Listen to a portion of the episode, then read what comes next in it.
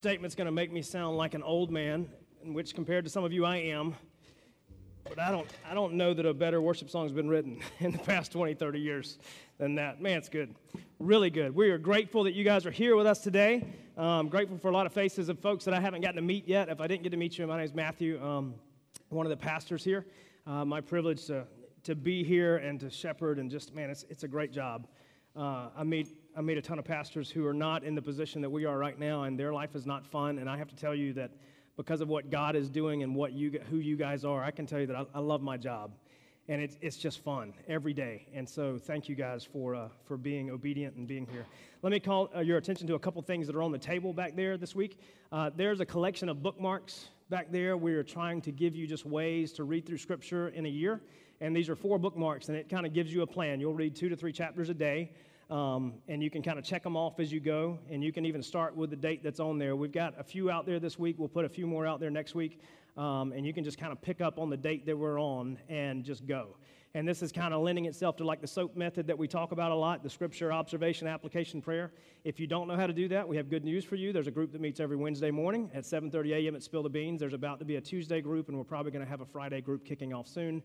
Um, there, there are men group, men's groups. There's going to be a women's group. We might even have a co-ed group. But if you want to get in on those, great opportunity. And with that, there are, there are a couple soap journals back there too, which has this reading plan in it, but it's already has, it already has a journal in it for you. So there's like no excuses. You can read, you can write, you can ride your bike, you can do all those things right here in this handy dandy journal. I've never done infomercials, but I think I should. And then lastly, uh, we have two more sponsor children available. Actually, there's three because one walked off last week um, for our sponsor opportunities for kids in Cacapec, Guatemala, which is our mission partner down there, and we're going back. Uh, that announcement will be towards the end of the worship service. Um, they're back there. If you take one of these, make sure you talk to my bride first to let her know because we need to do something for you uh, so that it can be official. And one of them left last week, and it may have been with our Pendleton Street brothers and sisters. But if it was one of you guys that's here, make sure you see Abby and tell her that you took that, and we can get you guys set up.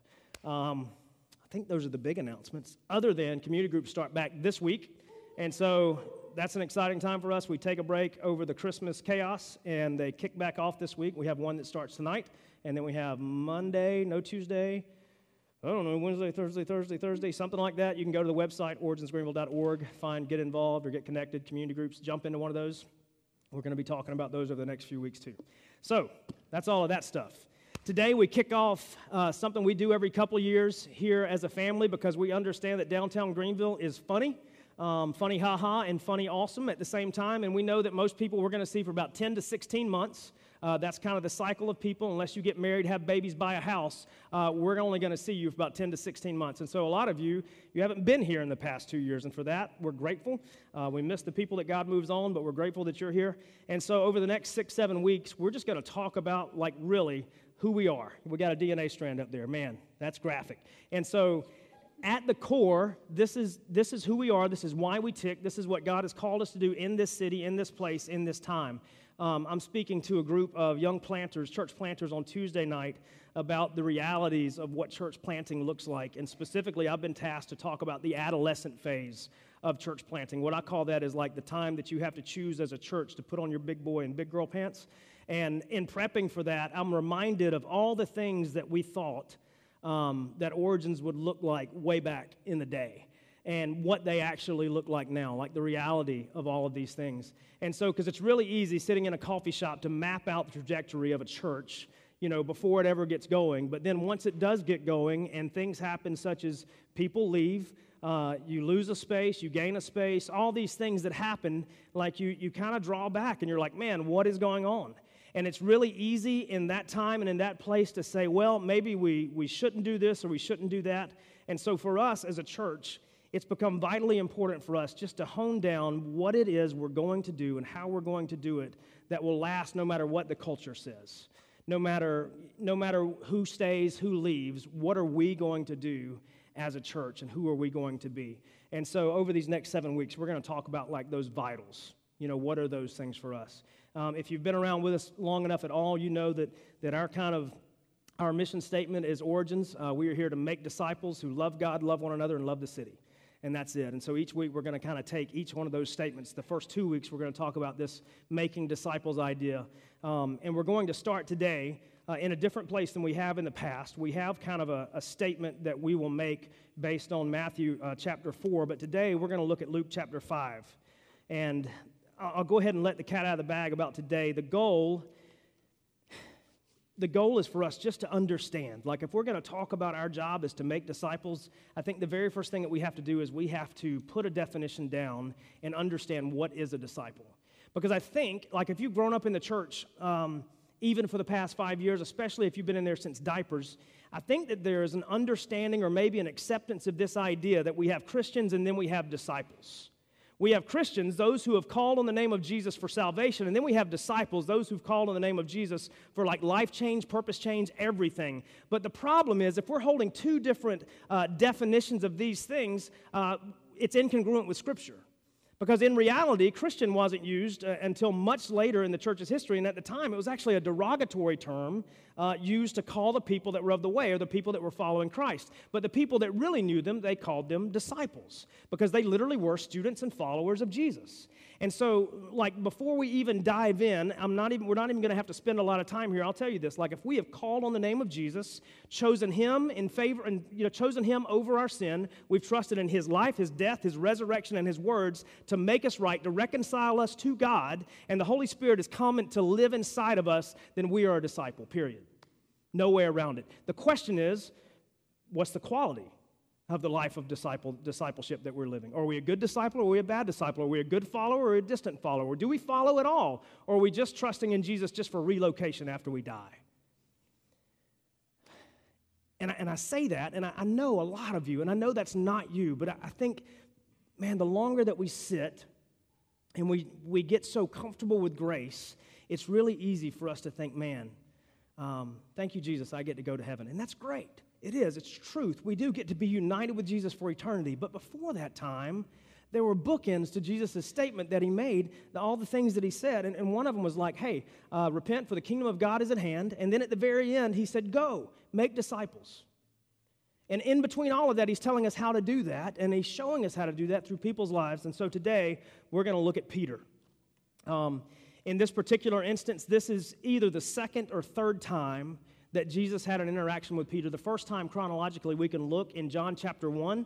Uh, the second or third is it's kind of hard to tell because Luke is a very detailed writer, where Matthew and Mark they wrote a little bit differently. They wrote to a particular audience, so they used a specific literary style. But either way, this is the second or third time that Jesus has had an encounter that we see in Scripture with this guy named Peter. Uh, Peter was also most likely somebody that had attached himself to John the Baptist and had followed him, so he knew who was to come, even though he hadn't been through rabbinical school. He wasn't one of the intelligentsia of the society. He wasn't this guy. He was a fisherman. He knew of what was to come in theory. And then Jesus meets him. He has a conversation with him, an exchange with him. He says, I'm going to change your name. He's like, What? Yeah, I'm going to change your name. And then at some point, either the second or third time that he meets him, um, basically, we find here. The second and third, it's a little bit hard to tell, like I said, because of literary styles, but either way, uh, we're going to look at this and, and, we're going to assume that this is the, the last conversation that they had before Peter just kind of made a bold move, a really bold move. So I'm going to pray and we're going to start Luke chapter 5, go through 1, 1 through 11, and uh, chat about that a little bit. God, we love you. We thank you for your word. We thank you for your truth. Um, God, we thank you that your truth is what can set us free, is what can make us right with God. Um, God, if we just believe. Thank you for being a Savior that reaches to us instead of making us reach to you. And God, thank you that the gospel is real and it's alive. And thank you for trusting it to us, which blows my mind. God, as we look at your word, I pray that we are faithful to look at it well with what you intended for it to say. We don't add to or take anything away. And I pray that you speak to us today and continue to make us more and more like Jesus. And it's in his name we pray. Amen. So, Luke chapter 5, verse 1 says on one occasion while the crowd was pressing in on him to hear the word of god he was standing by the lake of gennesaret. Gennesaret. Yeah that's a hard one. Um, and he saw two boats by the lake but the fishermen uh, had gone out of them and were washing their nets. Getting into one of the boats which was simon's he asked him to put out a little from the land and he sat down and taught people from the boat. And when he had finished speaking he said to simon he said put out into the deep and let your nets down for a catch. And simon answered he said master or teacher we toiled all night and took nothing. Exclamation point. So he's like, man, we've been doing this all night. All night long. Anyway, all night. but at, at your word, I will let down the nets. I've got ADD real bad. And when they had done this, they enclosed a large number of fish, and their nets were breaking. They signaled to their partners in the other boats to come and help them, and they came and filled both the boats so that they began to sink. But when Simon Peter saw it, he fell down at Jesus' knees, saying, Depart from me, for I am a sinful man, O Lord. For he and all who were with him were astonished at the catch of fish that they had taken, and so also were James and John, the sons of Zebedee, who were partners with Simon. And Jesus said to Simon, Do not be afraid. From now on, you'll be catching men. And when they had brought their boats to the land, they left everything and followed him. So we've got these guys. We've got Peter, we've got James, we've got John. Andrew's in the mix somewhere. He was the brother of Peter. Um, and what we know about them so far is they're fishermen. It's what they do for a living. Like they know it like they know fishermen. They don't do it like I do it. I mean, they do it with a net. They do it to make a living. I do it for fun. And if I had to feed my family the way I fish, we would starve. Um, they do it for a living. And my kids, they love this story. We'll read this one in the Jesus Storybook Bible, and it used to be the one that they would want to turn to because they love seeing all the fish. Uh, before they could speak really well, we'd like, what story do you want to read? He's like, fish story, fish story. And so we'd, we'd turn to this one. And so we know that they're fishermen, and at some point, Jesus has already been healing people. He had already been preaching. His fame had been growing, and he finds himself amongst these people one day, and he says, Hey, Peter, I need to borrow your boat because I need to speak to the whole crowd. I can't do it on the beach because they're all around me, but, but give me like a mobile, a mobile uh, you know, pedestal to speak on. So he pushes out, and he teaches. And then Jesus turns to Peter. He's like, uh, Let's go out to the deep. Let's go, let's go way out. Let your nets down. He's like, Master, teacher, we've been fishing all night. Didn't catch anything. But if you say so, Somewhere along the way, Peter and Jesus had already had an exchange. Like I said, he was a follower of John the Baptist. He had attached himself to John the Baptist, and, and so he probably did hear things about Jesus. I don't know if he fully understood yet who he was. We see some, some waving back and forth all the way throughout his time with Jesus. All of the disciples, they were still a little off guard, caught off guard by who he was. But he said, Hey, Master, hey, teacher, Rabboni, if, if you say so, I'll, I'll do it. And so they do it.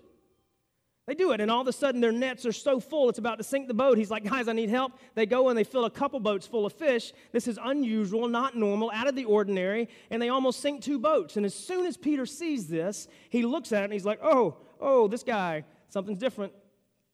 Not just a normal rabbi. I've seen normal rabbis, their beards may look better, but this guy right here, something different. And he throws himself down at Jesus' knees and he's just like, You need to leave. You need to go because I'm a sinner. And I think for every disciple, whether you've been called that or not, there are some similarities that we all must share. Before we get into what it looks like to make a disciple, to reproduce a disciple, uh, the, the things that we need to do for that, we need to understand who we are. Identity is probably one of the biggest things that we can ever latch onto. Because who we are determines what we do. I don't know if you've ever thought about that, but like who you are determines what you do.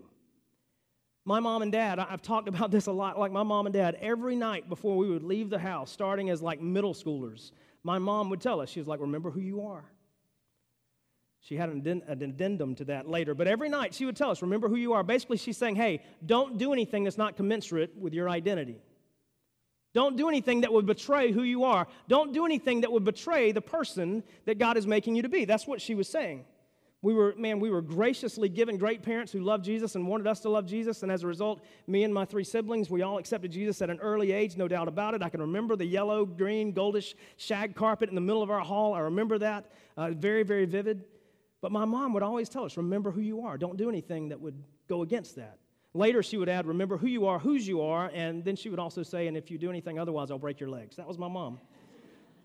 so much, in fact, that we do a white elephant game at Christmas, and my sister bought a sign, you know, like a, you know, a, a nautical rope kind of a deal, catchy kind of Pier 1 deal that says, Remember who you are. And I was like, Come on, you guys got to learn how to play this game. But either way, um, it's, just, it's just part of our family. Because who we are, our identity determines what we do. Like as disciples, we need to know who we are because it will set the course of our life and what we do. It will set the course of what we reproduce. It will set the course of those people that we love, how we love. It will do it all if we just know who we are. So we see some, we see some things here. The, the first thing that we see uh, with Peter um, and Jesus similarity across the board between Peter and all of us. Because, by the way, the thing that Jesus was doing to Peter, he intends to do with us too. Call us from where, anyway, I'm, I'm going to get ahead of myself. I'll stop. Here's the first thing He asked Peter to take a step, like a big step. And it was, it was contrary to everything that Peter knew because, like I said, Peter was a fisherman. He knew this job. He made a living at this job. This was his deal, this was his identity. And Jesus said, Hey, Peter, go out to the deep. And by the way, they wouldn't fish in the deep. They wouldn't fish in the deep because I don't know if you've ever been shrimping or if you've ever been fishing with nets, but what you would look for is you would look for the water to go from deep to shallow and the water to be pushing up on those shallows, and that's where you would catch the fish because that's where they would stack up. So you would never go out to the deep to fish like that. So he told him one thing contrary to his skill, contrary to his knowledge, but then he told him something that was contrary to his experience, his immediate experience. He said, Go out to the deep, let's fish some more. He's like, Jesus, uh, we've been fishing all night, didn't catch anything. He said, But if you say to do it, I will. Jesus said, I did, go. So Jesus asked Peter right then, Take a step, trust me. And so he goes. And based on that step, he sees a miracle. See, in our life too, same thing. Maybe we're not fishing, but Jesus has asked us to go against our nature and trust Him. Because who else better knows your life than you? Who else better knows my life than me? And Jesus is saying, No, no, no, I don't want you to trust your life, I want you to trust mine. He's saying you've worked hard enough to try to make yourself right, to make yourself good, to make yourself acceptable, but the gospel declares that we cannot. We cannot make ourselves right. We cannot make ourselves good. We cannot reconcile ourselves to the Father, but only Jesus can. He said, Trust my life, not yours. So immediately, immediately when we meet Jesus, he's saying, Take a step of faith, go against your nature, and trust me instead. He's saying, Trust me. He's not only saying, Trust my life, but he's saying, Trust me with your life so that you can live it in such a way that you model it after mine. That's the life of a disciple. The life of a disciple is not just that we tuck in behind Jesus and we walk where he walked, but he says, I want you to walk how I walked. Metaphor for life. He said, I don't want you just to go where I went. I want you to get there the way I got there. I want you to love the way that I loved on the way. I want you to take care of people the way I took care of people in front of you. The life of a disciple says we trust Jesus with our life and we trust that his life is the model that we live by. It's faith. We just spent a whole semester walking through Hebrews 11, right? Hebrews 11 was like this deal where it gives us a working definition of faith, and then it gives us all these people in the Old Testament that lived it out. And Hebrews 11 1 tells us that faith is the assurance of things hoped for and the conviction of things not seen. I would love to say that trusting Jesus with his life and not mine is an easy thing, but it's not. If it was, you know what your grandmother would say? If it was, everybody'd be doing it. I mean, that's what my grandmother would say. But it's the reality.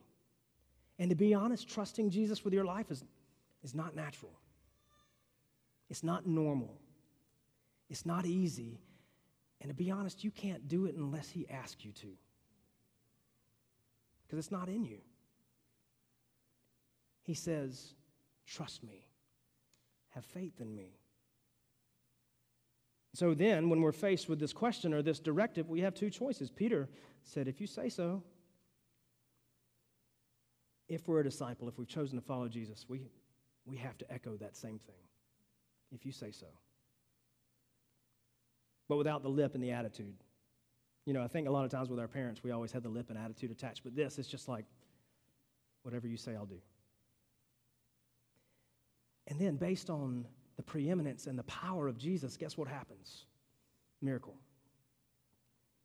For Peter, it was fish, just in this scenario. But in the rest of his life, it was newness and all of those things. For us, the reconciling myself to God, I could never do it, but Jesus says, I'll do it for you. I'll do that because you can't.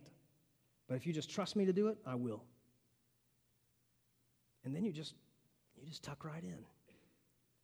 Watch where I step, step where I step, step how I step. We'll put a caveat at the end, but we're all asked to take a step. Again, we're experts in our life, and Jesus says, Trust me with mine, and then mimic mine as you follow.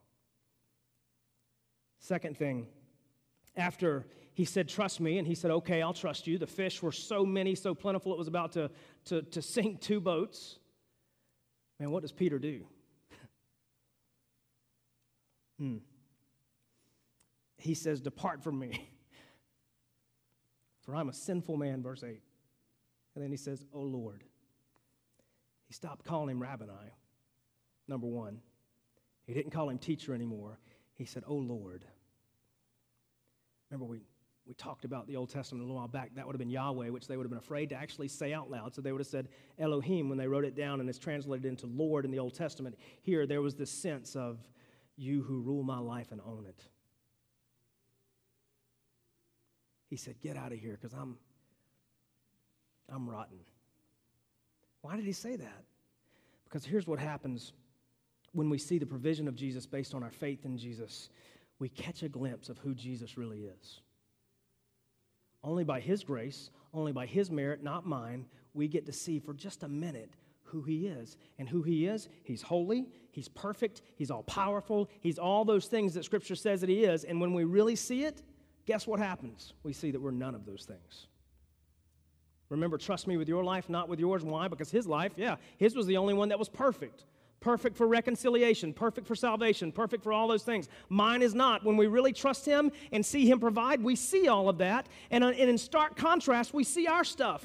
And our stuff, when we hold it up to the light of Jesus, is just bad. It's just rotten.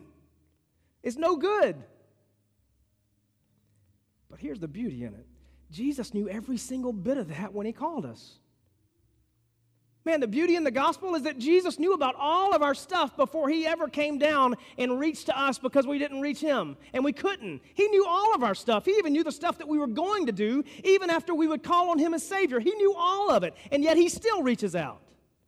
He still asks us to trust. And he still reveals his character, his nature, his glory bit by bit to us so that we can see it, so that we can see ourselves. And then what does Peter do? He says, I am a sinful man.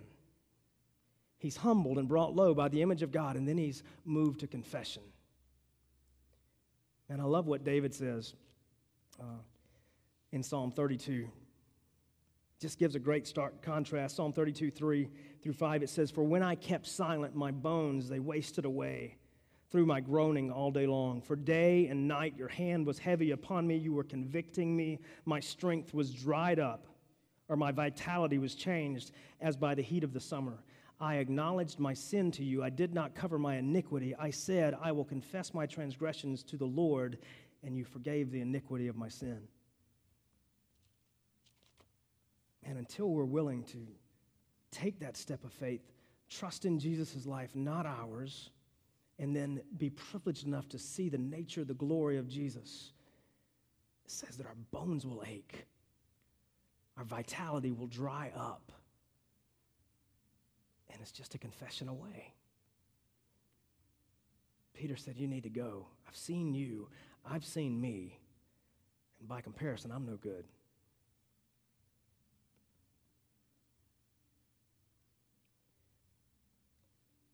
I think this is a marker of discipleship that we miss very often too, and it's just, just this simple word that's not popular. It's not a bumper sticker word, it's not a t shirt word, and it's, it's humility humility. We're taught the opposite, right? We're taught, no, no, no, you, you need to be proud of yourself. You need to love yourself more than anyone else. You need to do all these things. And I'm, man, I'm not a self help coach, so I'm, I'm not going to burn your books. But here's the deal if we don't see Jesus as better than us, if we don't see Jesus as more than us, as holier than us, it's all of those things, we cannot be his disciple. Because why are we going to follow someone who's not all those things? We're not we'll go right back to following ourselves. And that's not the gospel. If that's my identity, my identity is not Jesus, it's me, my natural born self. And according to Peter, it's, it's no good. Hmm. So then what? It says, Depart from me, for I'm a sinful man, O Lord. Because uh, they looked, he said that because he saw everything that he had done. And then Jesus says to Simon, it says, Do not be afraid. Don't be afraid. Don't be scared. From now on, you're going to be catching men. And a lot of people hear that. They're like, Man, That's kind of crazy. Yeah, but, you know, it's wordplay, okay? Go with it. This is the other third characteristic of a disciple. And this is where these two things, like Christian and disciple, if we're holding them in different hands, here's where the problem comes. Every disciple, every Christian is called to go after people. Everyone. None of us are exempt.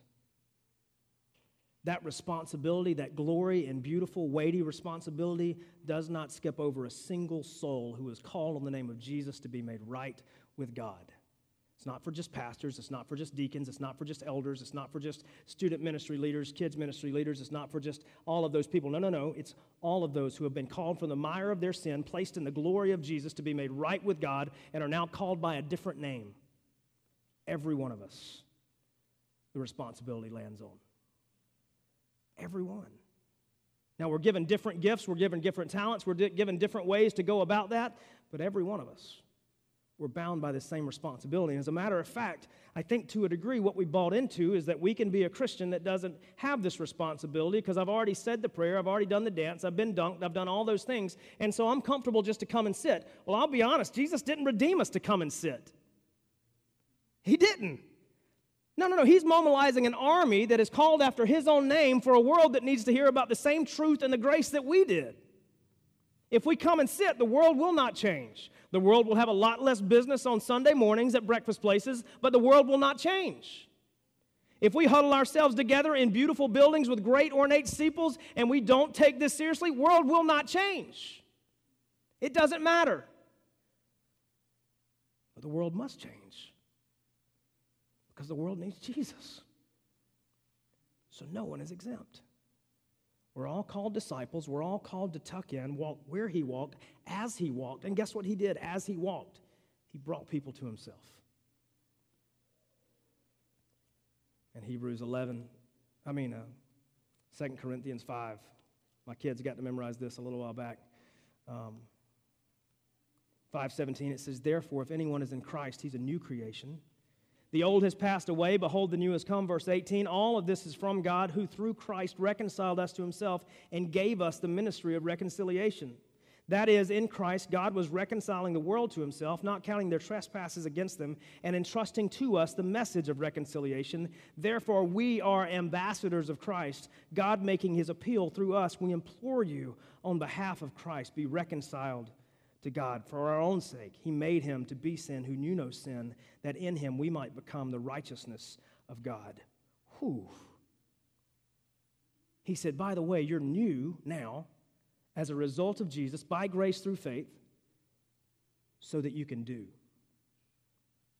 You're new now so that you can continue what Jesus did while he was here on earth. That same ministry that was given to him, he has passed it to us as a result of his righteousness, we have now been made the righteousness of God. And the ministry of reconciliation, us going out and telling every man, woman, and child for repeated opportunities for them to respond that they too can be made right with God. They can be reconciled. The slate can be washed clean, not by their doing, but only by Jesus's.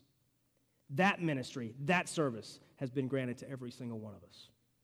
Every single one of us that call in the name of Jesus for salvation. Everyone. because that's what a disciple does.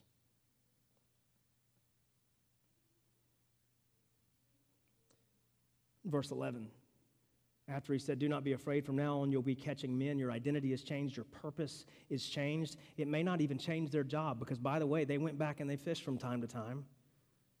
But it did change their purpose, it changed their goal, it changed all of those things, changed their identity at a heart level. And it said in verse 11, it says, And when they had brought their boats to land, they left everything and followed him. They left it all. And here's the other lie about discipleship, about being a disciple.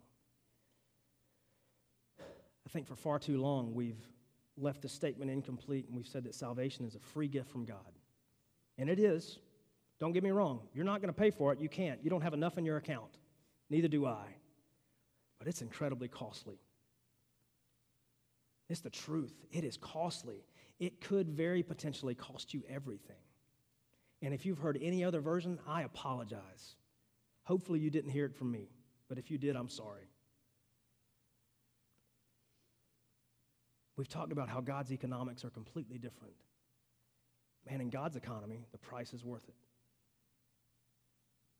Could it cost you everything? Yes. But is it worth it? Yep. These guys who had only spent fleeting moments with Jesus, they said, forget the boats, forget the nets. There's something better, more important. I think as disciples, we have to see the more important. We have to see beyond our nets, beyond our boats, beyond our current.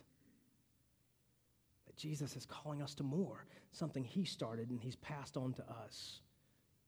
What a glory! Huge. You say, Well, I've done these things. I've, I've given my life to Jesus. I've accepted Him. Why are you telling me these things again? Here's why. Here's the other thing we have to understand about disciples. Even though we've been united with God through Jesus, we're not perfect. If we continue to read about the life of Peter, we see him do some really dumb stuff. I can identify with him very frequently because sometimes I open my mouth well before my brain has started to actually process what I'm saying. Amen, Abby?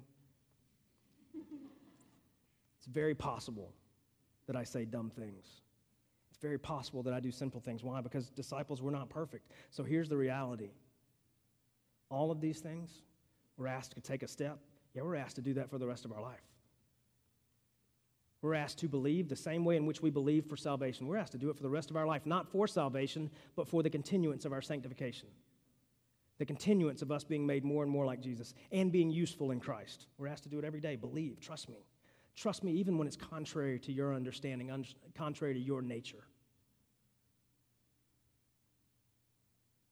We get to catch more of a glimpse of Jesus every single day. And I think the closer we get to Jesus, the more we see of him, the more that we see, wow, I do not have it figured out yet. I'm still a broken pot. Thank you, Jesus, for not being that. We get to see more and more of him. I think that's, again, the continuance of that by grace through faith kind of a deal that we get to see more and more of Jesus. And then the given new purpose deal, man, that's life. We can wake up every morning with new purpose to know that it's not me. It's not my house that I've turned into a castle. No, no, no. The purpose is Jesus. The purpose is his ministry, not mine. The purpose is reconciliation, not relocation. Every day. So these one through three kind of a things, they have to be daily part of a life of a disciple. It's part of how we follow. It's part of how we, we tuck in. We stay there. And on those days that we screw up, Jesus knew we were going to do it. Does it erase responsibility and blame from us? No, because the, the answer is still the same repentance, confession. We still do that to restore what was broken, not to restore what was lost. And then just get back on the horse. I think Satan would love us to believe what even Peter was tempted to believe for a little while Jesus, I messed up with you, I'm done. But Jesus kindly and tenderly meets him on a beach, even after Peter denied him vocally three times. And he just says, No, no. Just do what you knew you were supposed to do from the beginning feed my sheep, take care of my people. And he did. He did. So, the questions for you, for me, Is that me? Am I that? Or have I bought into an incomplete version of the gospel? Not trying to get you to, you know, to doubt your salvation, to doubt any of that, not, but just let's just be honest with ourselves in the Spirit of God. Is that me? Is that what I believe? Because I'm not taking, making a stretch here, but that's what Scripture teaches. That disciples, we follow Jesus, we emulate Jesus. And not only that, but we've been brought into his mission and we're to continue it. How are we doing with that? Maybe today is a, a, perfect time as we sing in just a minute just to say, you know what, God, I've only been doing part of that. I want to do the rest. Forgive me for thinking incompletely, loving incompletely, acting incompletely. Thank, forgive me for just being an incomplete disciple. Help me to be fully on board.